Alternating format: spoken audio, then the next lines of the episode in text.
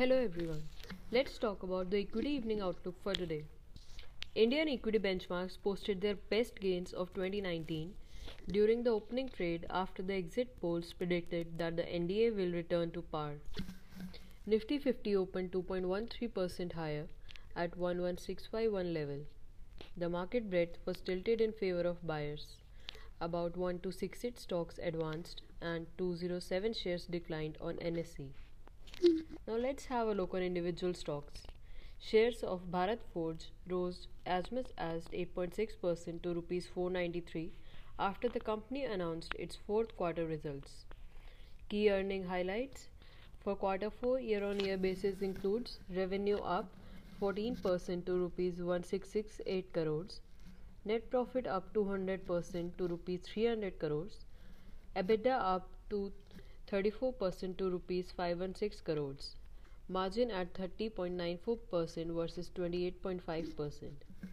Shares of housing finance companies like Indiabulls Real Estate, Dewan Housing Finance Corporation, and Reliance Home Finance rallied between 11 to 15% in today's trade.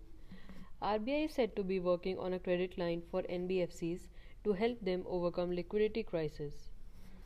India VIX fell almost 30% today after rising 60% in the past 12 months. Shares of Cipla gained 4% today after US FDA issued zero observations for its Indore facility. Benchmark indices extended the gains with Nifty marking an all-time high of 11845 level. The NSE Nifty PSU Bank Index rallied nearly 8.5%, being the top gainer among the sectoral indices compiled by NSE.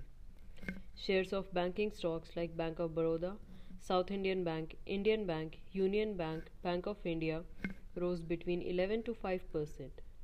All the 11 sectoral gauges compiled by NSE ended in green, majorly led by Nifty PSU Bank, Nifty Realty, and Nifty Financial Services. Support for Nifty holds around 11720 level, whereas on the upside it holds resistance at 11910 level. Data due later in the day includes US existing home sales for April. Any more major political updates before the general election results on 23rd May is expected to keep the markets volatile and influence Nifty's direction tomorrow. That's all for today. Thank you for listening.